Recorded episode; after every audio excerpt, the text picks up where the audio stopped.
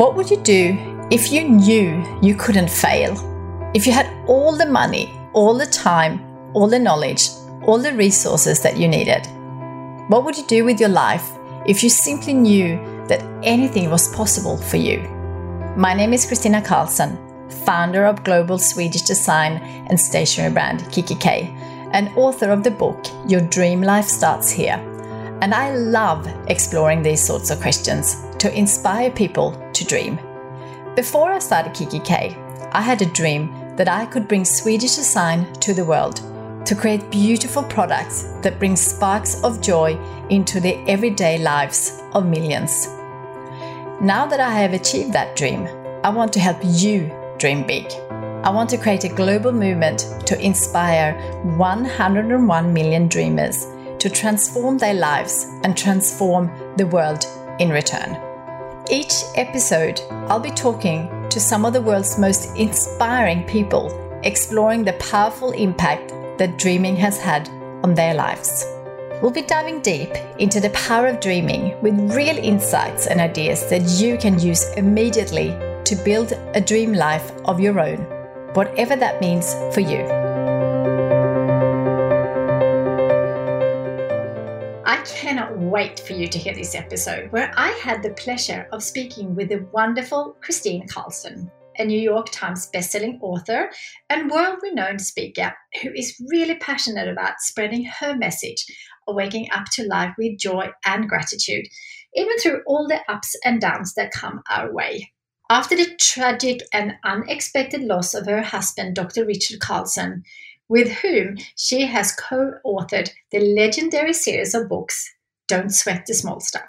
Kristine's life was flipped upside down. And after learning to heal and move herself forward, she admits to finding so many miracles in the midst of heartache, eventually learning more about herself and living her most vibrant life.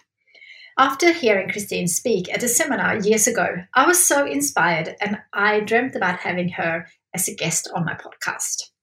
Not only do we share a very similar name, but we are both passionate about the idea of living a dream life, a life that you truly love.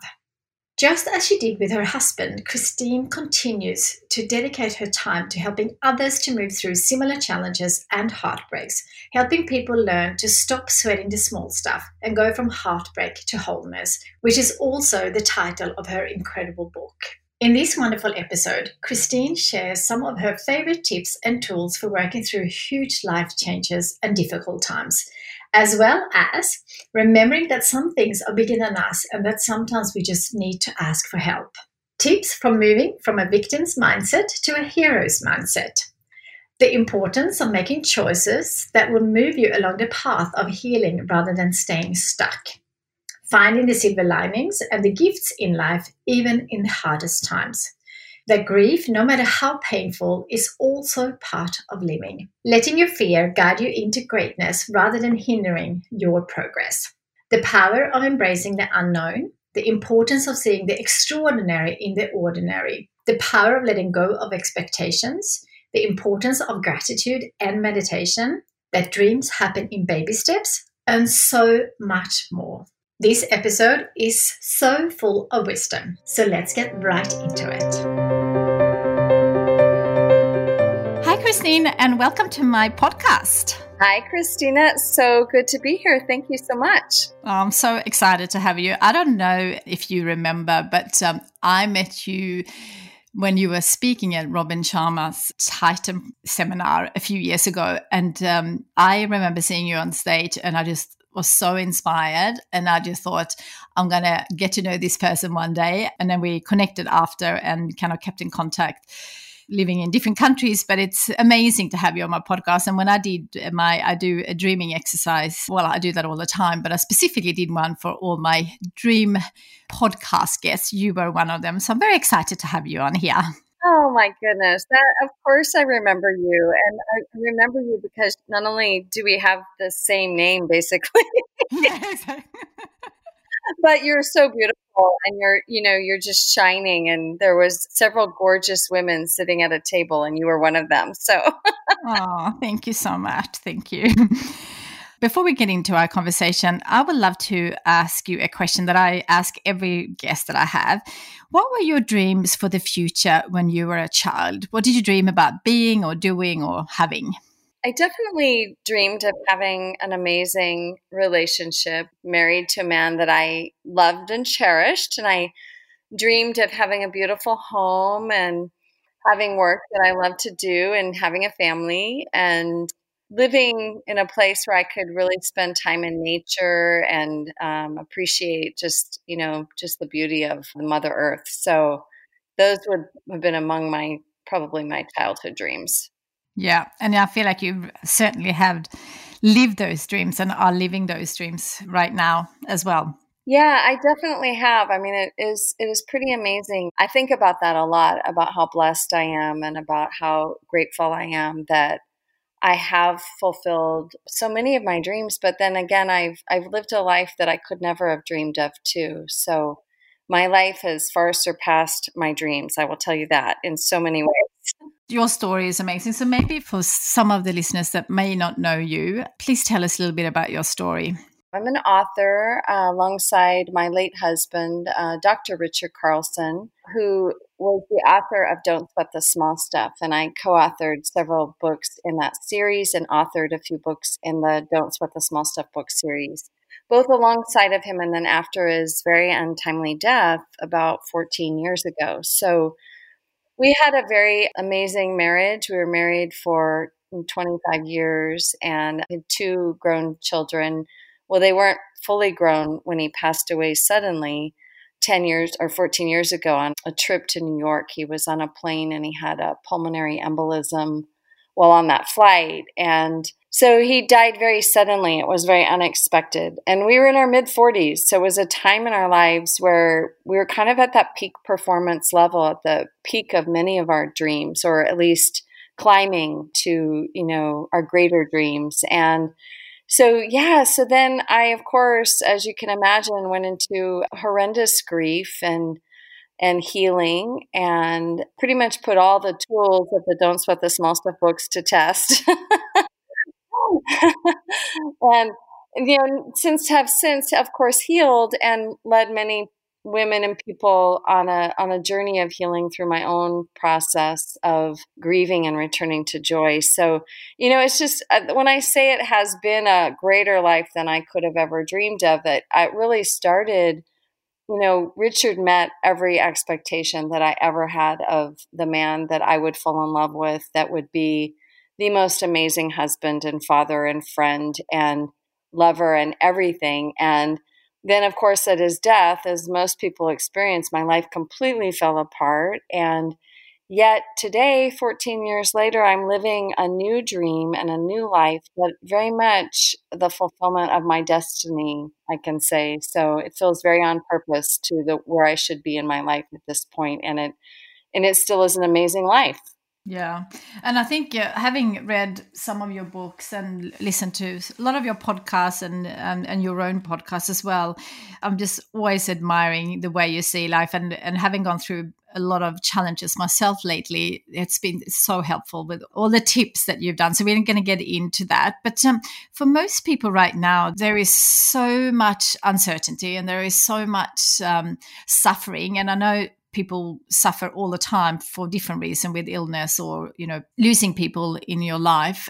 But right now with covid and all the changes people will be losing businesses and losing jobs and um, and really suffering. What kind of tools can you share for our listeners who are in that right that in the middle of that well, well, you know, like all of us, when we go through a huge change and something of this magnitude, I mean, it is basically survival for a little while. You know, it's like just do your best to stay grounded in the present moment and just know that this time period is going to get better. It is going to get better. You just have to survive if you're in that place. And I hate to say that, but there's because it's very little comfort to somebody who is really looking, you know, to feed their family and and who may not be able to make their house payment and and yet I think looking for the assistance and um, that you can and asking for help and the support of your community and you know, this is a time, you know, I haven't gone through something like that, but having lost my husband, I did go from being a very envied woman to suddenly being a very pitied woman overnight. And I remember just knowing that this was bigger than me and it was it was too big for me to handle on my own. I couldn't have done it without the support of great friends and my family. And I think during these times as a community, you can't be too prideful. You have to just be in it together. And as a community, we need to all step up and help the people around us when we see somebody in need. I mean, I'm walking by people all the time that are clearly homeless and I'm pulling every bit of cash out of my purse whenever I have any and I'm handing it to them even though they're not asking. And I think this is what's required of of people for those who are in need you need to ask for help. And for people who aren't in as great of need, you need to step it up, you know, step up your giving game, you know, and, and give as much as you can right now. Yeah, absolutely. I think we're, we're all in this together. So I think that's the the silver lining in here that is much more understanding. And I think life will never be the same for so many of us because there have been so much that we all went through, not just because sometimes I think it's hard for people to relate when people are going through some specific suffering if you haven't experienced that yourself. But I think in this kind of circumstance, we are all going through together, and some obviously suffering more than others.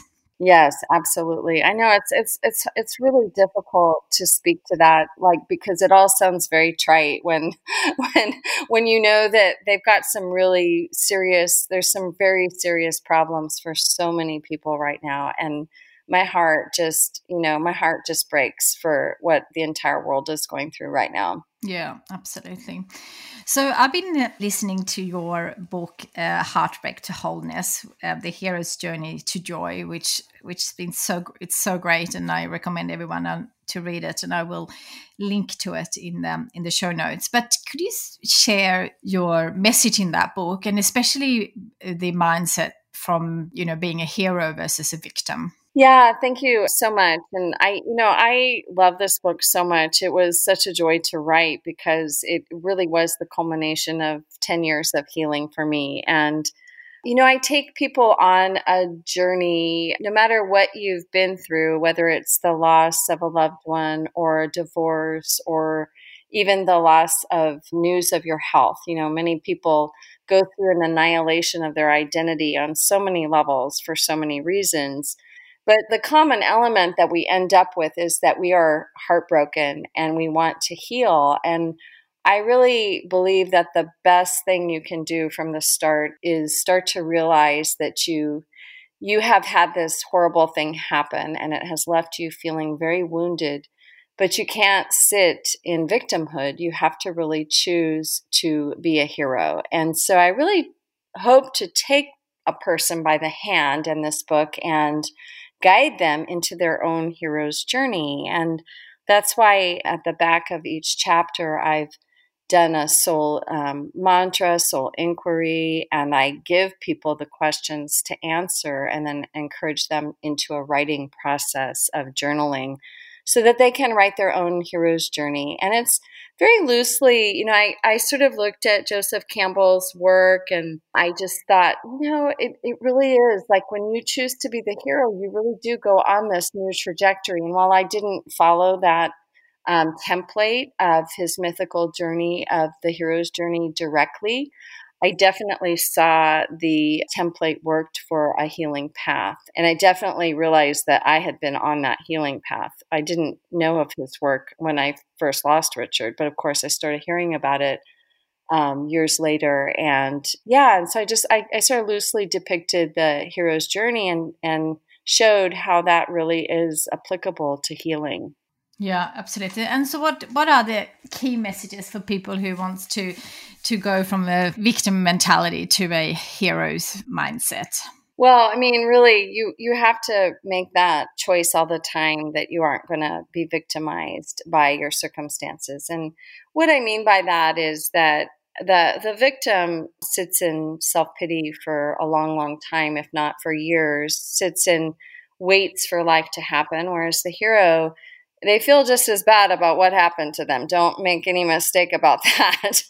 they don't sit in pity. They don't stop living because this thing has happened. They're embarking on a journey to recover, to recover aspects of themselves, to recover a better life for themselves, to make choices that are going to move them along on the path of healing versus staying stuck in a, in a waiting position where you don't heal at all you talk a lot in your books but also on your podcast that you have that choice. But how do we how do we actually take that choice? Because when someone is really sad it's really hard to i guess choose that when you actually don't feel that way. So how do you go from from that? I would say that this is a philosophical question that everyone needs to ask themselves is let's just say, have you ever had something really bad happen to you? And then later on in your life, you look back and you can see how that thing that looked so bad, that breakup, you know, that whatever it was that created this large pivot turn in your life actually was the best thing that happened to your life. And most of us have had those experiences where we see from the back end looking back, we can connect the dots and we can see that in fact, those things that look very awful in the moment are oftentimes the pivots that turn us towards something that's actually moving for us. And now, this is tough because it, it, takes an insurmountable amount of faith and a lot of hope and a very positive attitude to be able to say that this happened for me, not to me. And that's a big philosophical difference. And that doesn't mean that we don't get victimized or we don't have things happen to us. It just means that you have to have the faith that somehow, as you heal, as you progress on the journey of life, that you're going to see how this worked out on your behalf. And I think when we have that philosophy, it's incredibly helpful towards stepping on the healing journey and it's incredibly helpful toward taking action towards creating a better life because you've deep down you have that faith that somehow I can't see how this is going to work out but it's it's going to work out. I have these experiences quite often.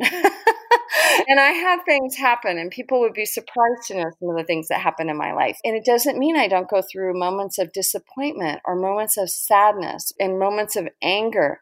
But, you know, I don't let it hold on to me and I don't I don't let those things I don't stew on those things. I basically I just say, you know, I can't see it now, but I know this is going to work out. It'll be fine in the end.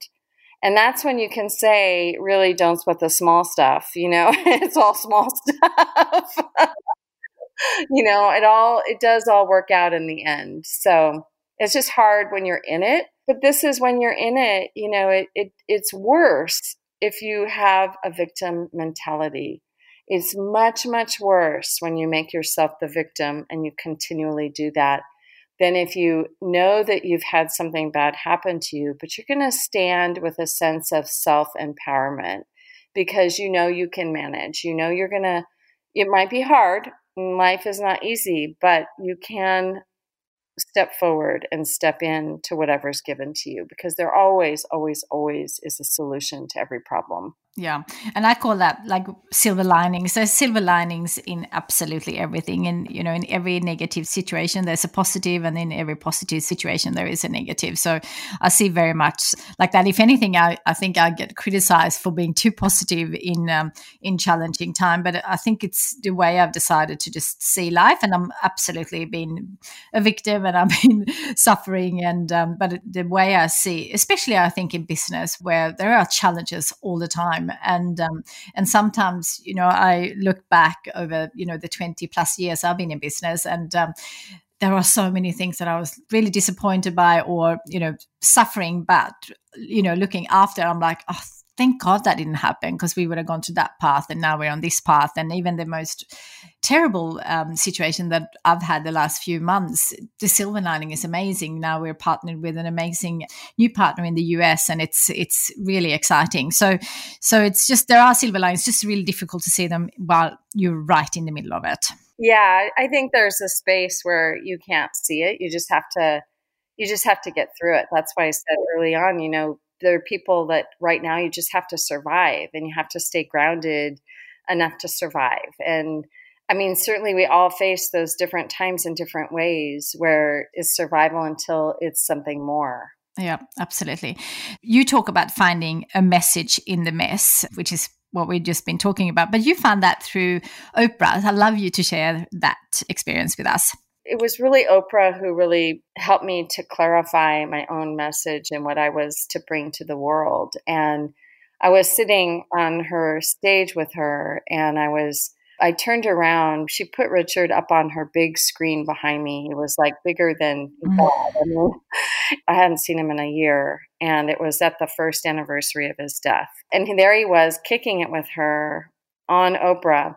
And I looked at her and I, I couldn't talk. And I was supposed to read and I couldn't talk. And she put her hand on mine.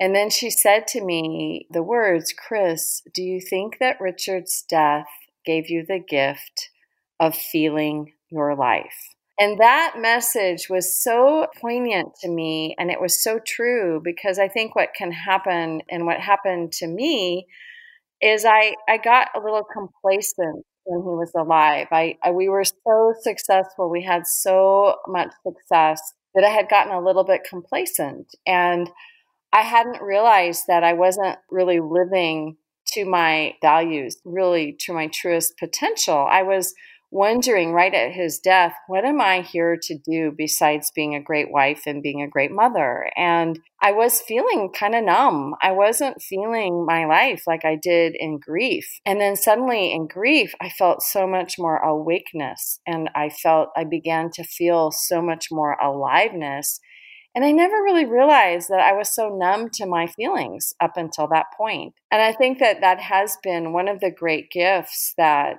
grief taught me and gave me, and that my loss showed me. Not that I'd ask for any more of that, but it definitely showed me that life is fully alive and that you can live fully alive and fully awake amidst all of it. And that, you know, grief in and of itself, as awful as it feels, is also a part of living. We, you know, if you're not alive, you're not grieving. So it was a very rich moment for me.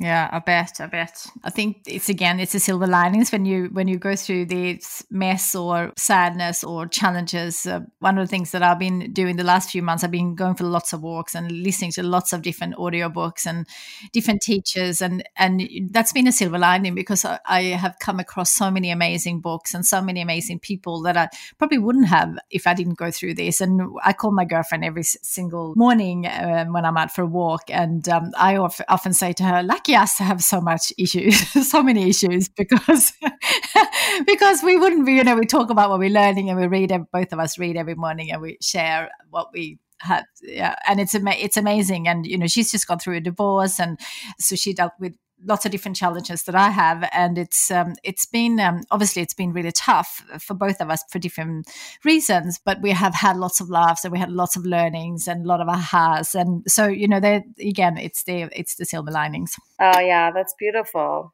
I mean, if you're going to go through this hard stuff, you want to have takeaways from it. You know, there's a reason for hard things. And usually it, it means that we are going to learn a lot and we're going to grow a lot and we're going to get super resilient. yeah, absolutely.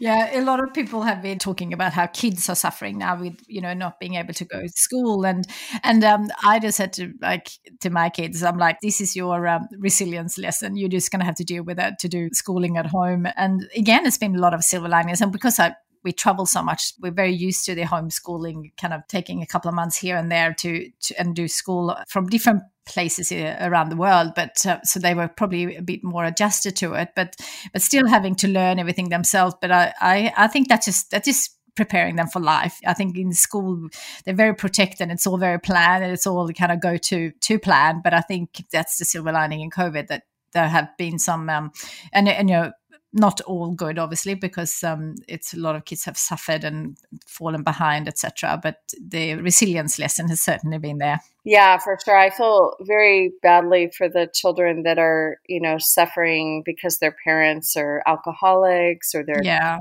or you know, it's like I can't even think of anything worse than being stuck at home with that kind of parent during a pandemic. But, you know, again, our hearts have to, our hearts and our prayers have to go out to those kids because that's difficult situation. Yeah, absolutely. Absolutely. So there is this beautiful poem that your husband wrote, If Tomorrow Never Comes. I'd love you to share a little bit about that. Yeah, oh my gosh, that is a beautiful poem. It was a poem that Richard left all over our house actually the last couple of weeks of his life. I mean, it was almost as if he knew on some level that he wasn't going to be here. I found it on my daughter's desk. I found it in his office. I found it next to um, the kitchen counter. I mean, it was really odd. He just had these copies of this poem. it's beautiful. You know, he had written me this incredible letter three years before he died, and it, he gave it to me on um, our 18th wedding anniversary. And it was if you had an hour to live and could make one phone call, who would it be to? What would you say? And why are you waiting? And I put that poem in the back of that book because it was just so profound that he had answered that question posed by Stephen Levine in his book, A Year to Live. And he'd then given me this beautiful 37 page love letter, really written to me and our girls about what he really valued in his life and how he wished that he would be remembered. And so it turned into this incredible tribute to him. I mean, it's pretty amazing that he was such an author and then he wrote his own tribute. mm. I cannot imagine. I always thought that was so cool. Like I'm like, okay, you know, you you wrote your own fantastic, amazing tribute. Nobody could ever top this. And then and then we got on Oprah because of it. I'm like, he got it just the way he would have wanted it. it was a pretty magical, a very magical time actually. So magical. Yeah, I bet, I bet. A lot of people who have been, uh, I'm doing my Instagram Monday dream night um, weekly, and a lot of questions that I get through that is how to deal with self doubt and fear. And uh, I'd love for you to share how you dealt, uh, because obviously fear comes in all sorts of forms depending on what your situation is. But I'd love to share how um, you dealt with fear and self doubt. That's such an amazing question because when I think back um, to when Richard first died, and I thought about what are my biggest obstacles to stepping into the public eye and being a brand leader and doing those things that he did. And I, I, I remember thinking I had so much self doubt and so much fear about how I would be seen and what would I say and what would my message be and how am I going to do this? And, you know, and I, I think that for me, I just had to lean in. You know, I learned that fear is just your ego trying to keep you safe and protect you against nothing, but but the ego makes for a great story why there is something to be afraid of. But I learned that in order to understand what kind of fear was, you know, especially emotional, was really important because if I knew that my ego was actually creating my emotional fear, then I knew that that was a place I absolutely needed to go. Like, for example, I could public speak, but I wasn't crazy about public speaking it wasn't like I was terrified or scared, but I didn't really like it and I didn't really want to do it. So I just said, oh, okay, your ego doesn't want you to do it. So you need to lean into that and need to do more of it. I just looked at it as a way to guide me, you know, to guide me toward the things that would be my greatest forms of self expression and would be bring out my greatness, you know, and lead me to becoming a better servant, a better public servant, being able to speak clearly and to define these aspects of healing that I was going through. So, and sharing, you know, and I, I just, you know, for me, it was about taking action. For me, it was about not allowing my fear to stop me, but allowing my fear to guide me forward. So that's quite a different take on fear than most people have. but I think most of us have some kind of fear, you know, going out there. And and and when I, I talk about people creating their dream life, and when I talk about dream life, it's not a perfect life. It's a life that is designed by them and for them, whatever that is. It could be, you know, a very quiet life. It could also be a life that is really big and global or whatever you want to, to, to, whatever you choose to do. And it's up to each person. But I think whatever you choose to do, it's out of your comfort zone. And I always talk about if you have dreams and you, if you have that inside you and you want to create those dreams and make them happen in your lifetime and you don't take action that's going to be uncomfortable because you know that there's something more out there. And then you have the other one which is what you've done where you know you, you're taking that step you're creating that but then of course that's uncomfortable as well and then you just have to choose which uncomfort you want to be in and i always choose the one where you take action and you know public speaking was never something i, I liked but i decided just to do it and take action as well. So uh, loved you sharing that it's fantastic. Yeah, I mean, it's like, what the heck? You know, we both have a podcast. I never thought I'd ever have a podcast. same, same.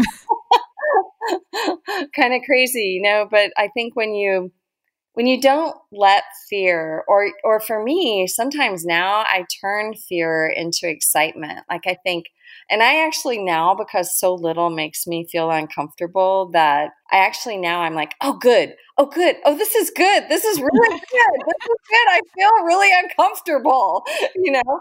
So, so I, I, I was just at my doctor the other day and I was saying to her, I go, God, you know, I, I'm doing this exercise class. I had to amp my exercise because I was putting on a little weight. And I started doing this exercise class with these 35 year olds. And I go, God, I think there's something wrong with my heart rate monitor because they're like saying they're at 142 and I'm at like 110. I'm not even at, I'm not in, I'm on fat burn mode. I'm not even, I'm jumping all over the place. She goes, Chris, that's because your heart rests at 51 beats per minute. and I was like, she goes, yeah, your EKG, your heart rests so low. You have an, a very efficient heart. And I go, oh my God, that's probably why people think I'm so calm because my heart is barely beating.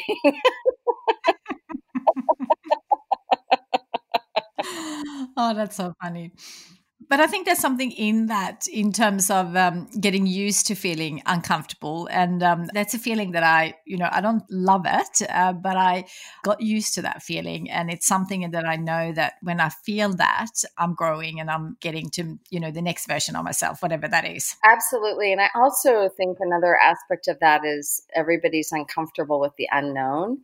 But if we're really honest and we really understand how, you know, life works, all control is is an illusion anyways and that everything is unknown until it's known it's unknown so yeah. so and i actually think being in the unknown is an incredibly creative place it's it's an incredibly creative place because something is born from nothing in that place, you know, we have full access to all possibilities. And I think when you can start to think of the unknown as instead of being unsettling, as being like, oh my God, this is like having the universe open up everything to the dark night sky and there's stars everywhere. Yeah. you know, it's a different mindset. You know, it's just, and I actually really love.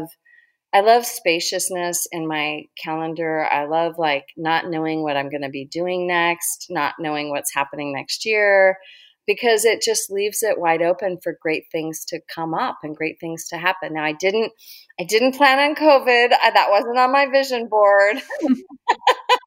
no, I don't think it was on anyone's.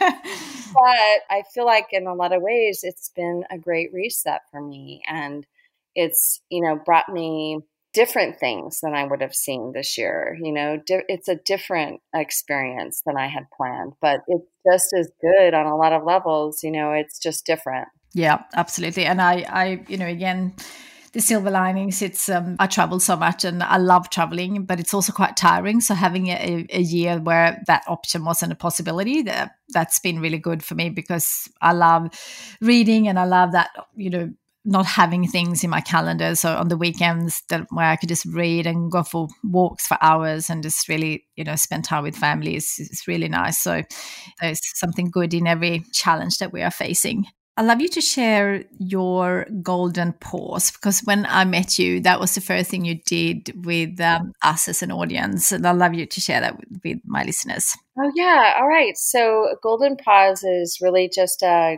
guided imagery uh, meditation. Do, should we try one? Yes, please. Right. So, wherever you are, just sit comfortably. And if you're not sitting and you're doing something, just use this as a breathing exercise. But if you can, it's ideal if you can sit down for a moment. And this is very quick, it's literally just very fast. So, we're not going to keep you here long. just place your palms open on your lap and close your eyes and just begin to breathe with me. And as you breathe in through your nose, allow your chest and your belly to fully expand, taking in the fullness of your breath. And on the exhale, just release and let go of what doesn't serve you. And breathing in pure golden sunlight to the top of your head, to the tips of your fingers and your toes. On the exhale, release, relax, let go and breathing in pure golden sunlight to every cell of your being, place your hand on your heart, activating your heart, opening your heart, and spend a moment thinking of one thing you feel grateful for. And as you think of that one thing, breathing in that golden gratitude to every cell of your being, exhale, release, and let go and breathing in golden gratitude to the top of your head, to the tips of your fingers and your toes, through your heart, through your core. Exhale, release, and let go some more. And breathing in pure golden gratitude to every cell of your being. On the exhale, allow that gratitude to wash over you like a cascading waterfall of pure joy and breathing in golden gratitude one last time to the top of your head, to the tips of your fingers and your toes. Exhale, release, and open your eyes. That's about as quick of a golden pause as I ever do, but it works. it's amazing. I just did it. I love it. Oh, it's beautiful. Thank you so much for sharing. I, I remember that at the Titan Summit that Robin Sharma does. It's, there's just so much adrenaline. There's so much excitement, and there's so much you know learning. And you know, my highest value is um, to learn and personal growth and personal development. So I was like, I was so excited. And then when you started, and it was like going back to like you know yourself and it was a beautiful way to start your talk so thank you so much for sharing with us oh thank you yeah i have learned that if i start my talk that way it just brings me into such a grounded place in myself and I then I can just I'm in myself so authentically. Whereas, you know, sometimes you know you can be a little out of yourself and be in your ego or whatever. So the golden pause it just brings me deep into myself and I and it connects everyone to themselves and and I think it's just so powerful because as soon as you can connect to gratitude, even the smallest thing to be grateful for, even if it's just taking the breath that you're taking, you've given yourself a tremendous boost. You've given yourself a boost on all levels your mental boost, your spiritual boost, your physical boost, and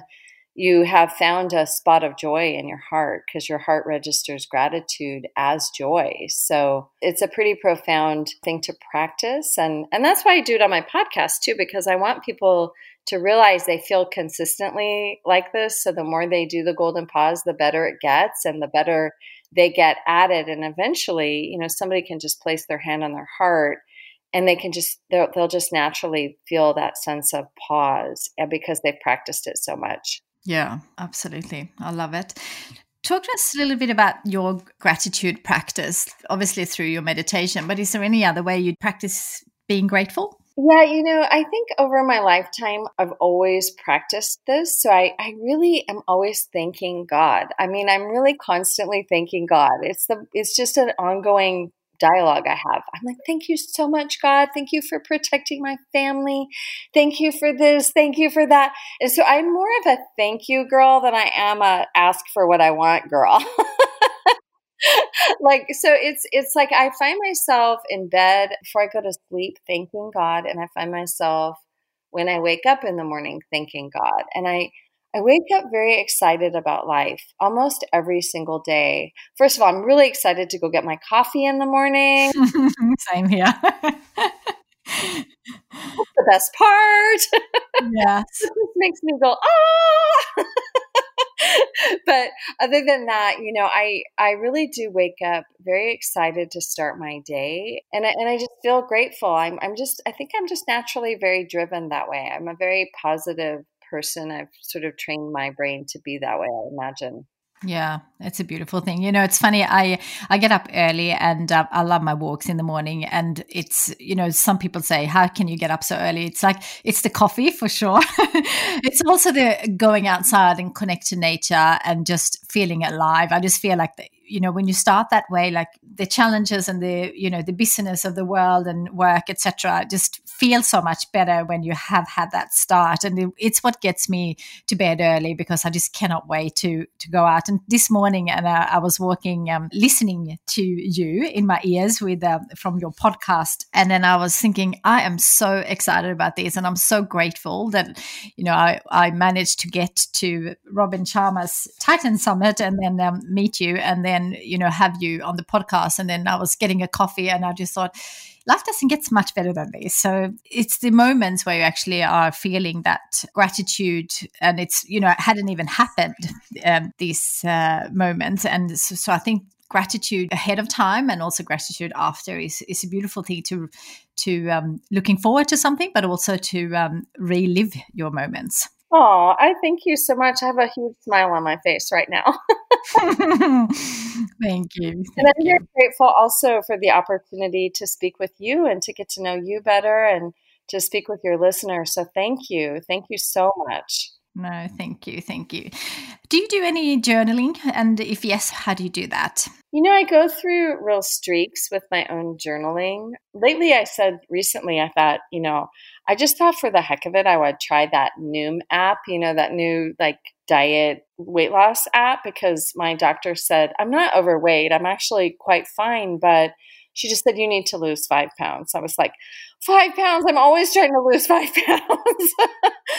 so I, I was like thinking, you know, I should just journal about what this is like because there's something here, you know? And so my own journal practice kind of comes and goes. I journaled a lot right after Richard's death. In fact, my journal became my first book after his death, which was um, Heartbroken Open, a memoir through loss to self discovery. So but you know journaling for me i write so much that it, it becomes like difficult. Like sometimes i think my instagram or my facebook posts are my journal now you know because sometimes i like to just go in the morning and write my thoughts on one of the platforms and just share you know just some kind of insight that's come up for me that morning. And then i have a lot of work to do in the morning. It's my productive time so i usually get right to my work early in the morning and then I exercise. I'd love you to share how we can not sweat the small stuff. well, that's a that's a hundred chapter book, so. so just take a couple of golden nuggets. yeah, yeah. You know, I mean, one of my favorite ones is "Do your best, let go of the rest." You know, it's it's like having lower expectations of life actually sets you up for a greater experience. I mean, we think that it's our expectations of life that drive us, our high preferences for better things and all these things. But actually, it's those very things that cause the disappointment that oftentimes feels that we can't, things that we can't recover from. You know, whereas like you do your very, very best at whatever it is you do, and then you let go of the expectation of what it, how it's actually going to perform then things generally perform great or fine. Or if you have no expectation, then they're absolutely divine. because it's already exceeded. If you let go of the outcome, then it's already exceeded any outcome because you don't have one. So you're just looking for all of the good stuff that's coming. And then when something doesn't work out, you're not just devastated and it doesn't just stop you. You actually do a pivot. You know, you say, oh, okay, well, that didn't work. I'm not going to turn that into some big drama in my head. I'm just going to just let it go and do your best, let go of the rest. One of the chapters I really, really love is about um, having ordinary life become quite extraordinary and really seeing the extraordinary in the ordinary. I mean, that's a powerful statement when and we're really living that. We're really living to that right now with this COVID stuff because in this COVID time, we have to really, really appreciate ordinary life in ways that we've not been asked to do so in a hundred years. So when you're at home and you're, you know, baking or you're cooking or you're, you know, you're used to a different lifestyle, you know, let's face it, it's the small joys that become the big joys right now. And the more that you can appreciate ordinary life, the better you're going to be. So it's really about seeing how extraordinary life is around you and engaging more deeply and really seeing the ordinary is quite precious. So I love that one. And then the last one I'll say is keeping life in perspective is about asking yourself, you know, will this matter a year from now? Will this thing that's bothering me matter tomorrow? Will it in, in those answers that that come, you know, and if you say yes, it's it matters a year from now, well then it's a big deal and it is a problem to deal with. If it's not, then you're sweating the small stuff. And tell us a little bit before we get into um, the quick questions how your life is now and how you're living your dream life. Oh, yeah. Yeah. I feel very much like I'm living my dream life. I really do. I, I can't think of any way that I would be living differently right now. Of course, I would be living without COVID like the rest of us. COVID is not a part of that dream life, but it is. I mean, you know, I, I am. I'm, I'm living the life of my dreams. I'm living the life I really live the way I want to live. I, I love my work. I love what I do.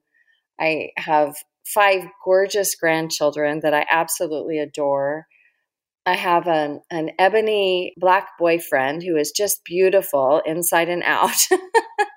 I have my homes, which I'm just, you know, just they feel like nests to me. And yeah, I'm living my dream life. I, I love everything about my life right now. I have my health. I have, you know, I, I feel like these things that are really the big things. You know, when you have your health, you have a roof over your head, you've got a way to provide food for yourself and others. Those are the big things right now. And I, I have those. And and I'm I'm really quite content. I have my moments where I get a little bit like antsy and then I just call a friend and I say, you know, I have several friends that have also been very careful. And so we see each other. But, you know, if there is at any risk whatsoever, we just stay in. Like, you know, if I think I might have possibly met up with somebody who wasn't living as carefully, then I'm very careful after that, you know? So we're very careful about what we do, but I'll just call a friend. I'll say, hey, can I come over? Let's go for a hike, you know, like, and get myself out of the house. And so I'm, I'm very much a pro action kind of person. I love these conversations. There's been so many amazing things. So thank you. I, I, want to get into a few questions that are a little bit quicker. If you could recommend to a young person on how to live their dream life in terms of what tips would you give them? It depends on where you at as far as your career goes, but I would definitely say follow your passion and just remember one thing in life it's not where you start, it's where you finish. And I always say to young people, really just allow life to lead you in a way where if something feels really hard and it's it feels like you're pushing too hard and it's and doors are not opening it generally means you're just moving in the wrong direction Make a slight shift one way or the other, go a different direction, and see if it doesn't get easier. You know, there's a way in which, if you're willing to shift your own actions and your own choices and where you're looking for opportunities, that things will start to open up magically for you when you're on the right path. And the more that you try to push hard and push up against what isn't working, it's like a sign to you that says, nope, this isn't the direction you're meant to go in. Go a different direction and just keep moving. You know, the idea to just keep moving forward on your dreams, you know, and dreams happen in baby steps. And then the other thing I would say is just knowing myself and how I was as a young person. I say that patience really matters to the fulfillment of a dream. And you have to have a lot of tenacity, you have to have patience, and sometimes you have to wait for the right time. And that's hard for young people. It's hard for me now. It's hard for me to wait for the things that that I'm dreaming about that I want to happen now. But waiting is part of creating and being patient and still moving forward and just knowing that it's baby steps that it's, you know, the journey of a thousand miles begins with a single step and and that's every day.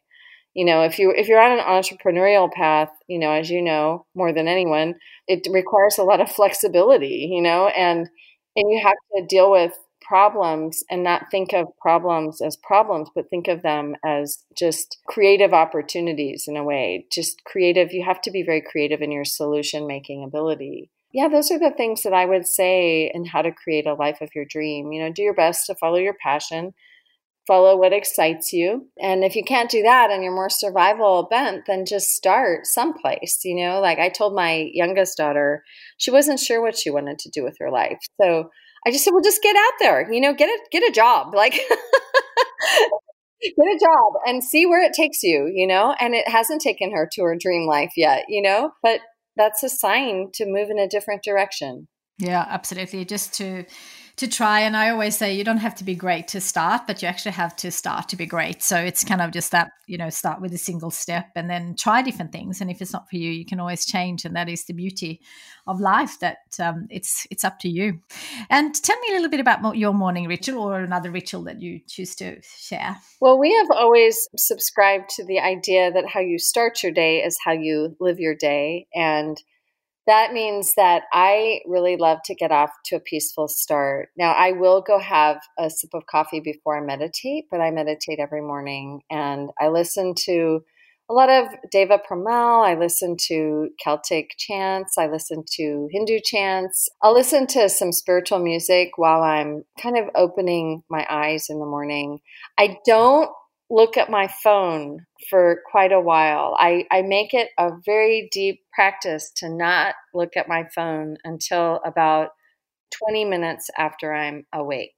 And that's really important because I think it's it's really tempting to go to the phone and to start jamming on your phone right away and it's really really kind of negative for your brain because how you start your day is how you live your day. So I start off peacefully so that my day no matter what happens, I, I get to a peaceful place pretty easily now. Yeah, love that. Thank you for sharing. I love reading. Have you got a favorite book that has made a difference in your life? Oh my God, yes, I, I have a few. I bet, I bet. you know, um, there's a couple books that I read during grief that have profoundly impacted me because of the time period that I was in. And I read The New Earth by Eckhart Tolle then, and I read Coming Home by Melanie Beattie. Is that who it is? And then I read Pema Chodron When Things Fall Apart. I love that book. And I read Kahlil Gibran's The Prophet. And some of my very favorite books of all time are The Game of Life by Florence Scovel Shinn. She was like in the 1920s, just such a prophet and just so much like telling the secret before the secret came out. Yeah. like she already knew the secret. So she had written this that book, The Game of Life, and I love that book so much. I read a lot of books, especially I love The Buddha's Brain I love Dr. Daniel Amen and a lot of his brain research. I've done a lot of study with, I did a podcast series on brain health, and that was fascinating. I went through their whole scanning. That was super fascinating. They scanned my brain and they said I have a really great brain. So I was like, right. I was happy with that. I was like, they showed me why. And you know, showed me just interesting things they can see in your brain scan. They can see old injuries, like I had some kind of injury when I was a very small child, and they could see that I was an entrepreneur. They could see the creativity, all that creativity that I have in my brain, because there were parts of my brain that were really lit up um, that other people's don't light up. If they have like a very rote job or they're a corporate executive or something, they have a very corporate job. They don't their brain doesn't light up that way. So they could see all of that. I mean, it was like fascinated. And then he could also see that my prefrontal cortex was getting a little lazy, you know, like that. I just said, it's just tired. I've made so many decisions. It's just fatigued. it's fatigued. He goes, well, you need to do something that stretches your yourself, like to really stretches your brain. He said, you know, learn a new language, just do things that are very different for your brain because it will help your brain to get less lazy, you know? So I was yeah, I haven't done that yet. Go figure. they gave me a lot of vitamins to take, but and I take those. The most one that I really love is the fish oil. I think I've noticed a huge difference just taking the fish oil. They said there's like several vitamins that you absolutely should take, and that's vitamin D and fish oil and a multivitamin. Those are all the really imperative ones for your brain. So, yeah, it, it's fascinating. The last question I have for you is if you were to go back to say that when you were in your late teens, knowing what you know now, what advice would you give to her? Oh, I would definitely tell her not to sweat the small stuff. Without a doubt. That would be the very first thing I would say is, you know what? All this crap you worry about, none of it's going to happen. I would definitely say, you need to take a chill pill. You are way out of control. yeah, yeah, I would have said just just relax a little bit, you know, that your life is going to be just fine. You are going to be just fine. You are enough as you are. You don't need to be anything more than you are. And you know, I, I guess that would be the biggest thing is just to realize that gosh, we just have the world, we have it at our fingertips when we're young and we just don't know it. Like we just don't know it's all going to happen, you know? and to relax, to just ease into it, you know, ease into it because it's all going to be fine. Amazing. I cannot thank you enough. This has been such an amazing way to start my day. And I know that our listeners are going to absolutely love this conversation. So thank you so much, not just for being on the podcast, but for all the amazing wisdom that you are sharing to the world, the way you do it in a, such a beautiful way and supporting way. And I cannot wait to follow your path in life. And one of my dreams actually is to attend one of your retreats when you start those again, obviously with um, the things that are happening in the world. But um, I'm sure you will have amazing things happening and I will be there and I cannot wait. Oh, I'm looking forward to that. I cannot wait to. Thank you so much for having me on. And I'm going to be a listener on your podcast now. Mm, thank you. Thank you. And uh, yeah, we'll, we'll touch base soon. And thank you again. Thank you. Wow, I just loved speaking to Kristine and I've learned so much from our chat. The way she has managed to find the silver linings throughout her life and teach others how to work through their difficult times is so inspiring. I really loved how she spoke about letting our fear guide us into greatness rather than letting it stop us in our tracks. And how taking action is so important in moving forward, even if it's just baby steps. Hopefully, you were able to take some tips and tools away from this episode to help you manage through any challenges you may be facing in your life. And I really encourage you to read Kristine's books as well. You can find the links in the show notes. If you find this episode inspiring, I would love you to join my private community group, Your Dream Life Podcast, and share what you found helpful or what you enjoyed. I love hearing from you. You can find the link to the community group in the show notes. We have so many wonderful guests coming up in the coming weeks as well. So don't forget to subscribe so you don't miss them. And don't forget to tell us what you thought by leaving us a review. If you want to see more what's happening in my life, you can follow me on Instagram at Christina Kikki Until next time, dream big.